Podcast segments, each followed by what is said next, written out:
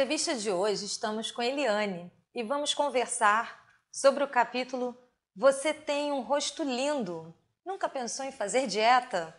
Publicado no livro Cinema e Comensalidade 2. O título é ótimo. Qual a inspiração? Bem, esse título ele é uma fala, né, de uma personagem do filme, né, que retrata a trajetória de um casal que sai de uma cidade pequena e muda para uma cidade maior, né, no contexto do México, uma produção mexicana, e que eles vão em busca de uma mudança, porque há uma mudança de emprego pelo marido, né, o quarto casal. E essa fala, ela acontece em meio a uma série de questões que eles enfrentam, né, no decorrer dessa mudança, nesse trânsito desses dois contextos. Né? Essa indagação ela não é fortuita, né? Ela vai mostrar para nós como que o corpo ele é visto, como é que ele é apresentado na nossa sociedade, e nós achamos muito significativo, porque ao mesmo tempo que há uma valorização da beleza, ele nos mostra que há alguma coisa fora do lugar. Então, essa é uma possibilidade de análise que a gente trouxe para o filme, porque as interpretações, a gente sabe, podem ser muitas e variadas, sobre diferentes perspectivas, mas nós optamos por esse caminho, porque é um filme que ele é uma comédia romântica, mas, embora seja uma comédia, ele traz milhões de questões que a gente pode discutir, que são muito sérias, são muito problemáticas para a vida das pessoas, né?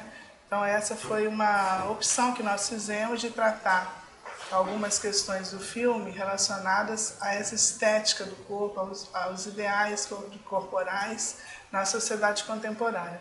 E a gente achou que esse título, essa fala desse personagem, ela é muito significativa de todo esse contexto das indagações, das controvérsias que atravessam o filme, né?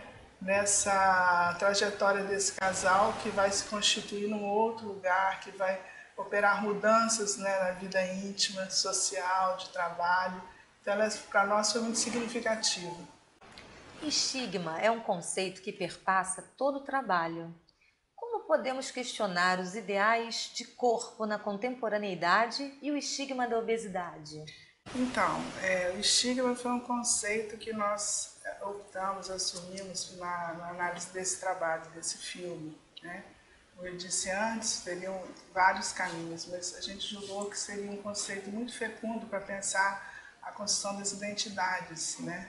Das identidades e de um corpo que seria um corpo mais aceito, um corpo mais valorizado, em detrimento de outros. Numa perspectiva interacionista, né?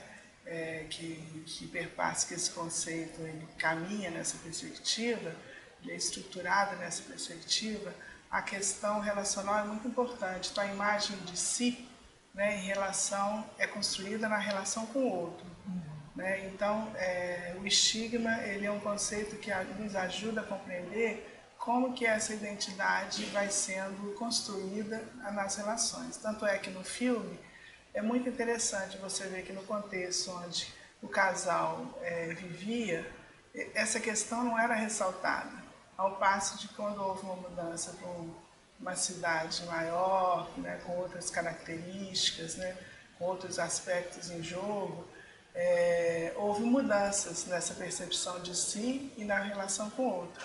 Né, e isso que o filme vem marcando. Então a gente fez uma tentativa de destacar esses pontos para mostrar como que essas questões são contextuais, inclusive, né? Numa determinada época da história, o corpo não era, esse corpo magro que nós conhecemos hoje não era tão valorizado quanto foi no passado. Então essas questões mudam no tempo, na história, e mudam também de acordo com o contexto. Então esse casal que vivia num contexto em que essas questões não eram tão relevantes, presentes no seu cotidiano, passa a ser, né, quando principalmente a protagonista feminina começa a ouvir questões, frases como essa, né, seu rosto é lindo porque você não faz dieta.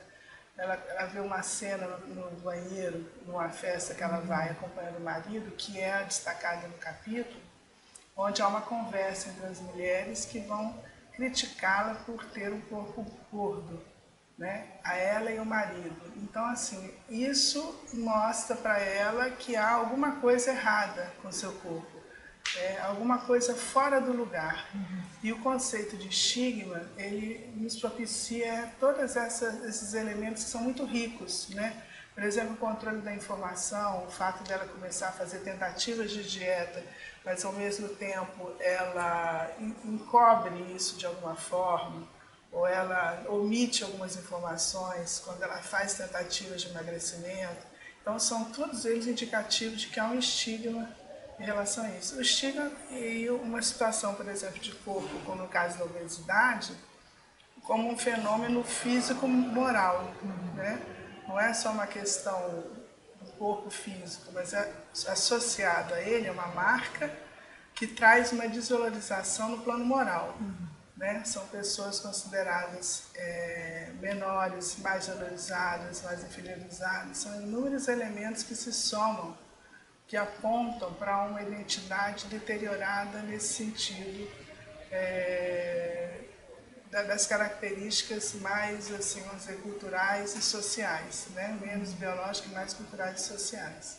Então, é um conceito muito rico para se pensar, né? Como que a sociedade está estruturada em termos de determinados padrões que vão excluir determinadas identidades e determinados modos de operar a vida, né? Que é muito mais diversa do que esses padrões que nós temos hoje instituídos.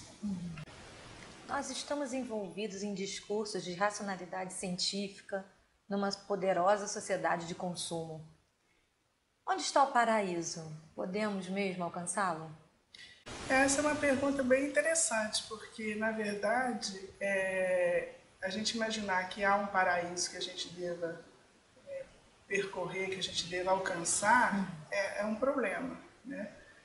A gente tem que pensar em termos das nossas vidas, o que nos traz mais felicidade, né?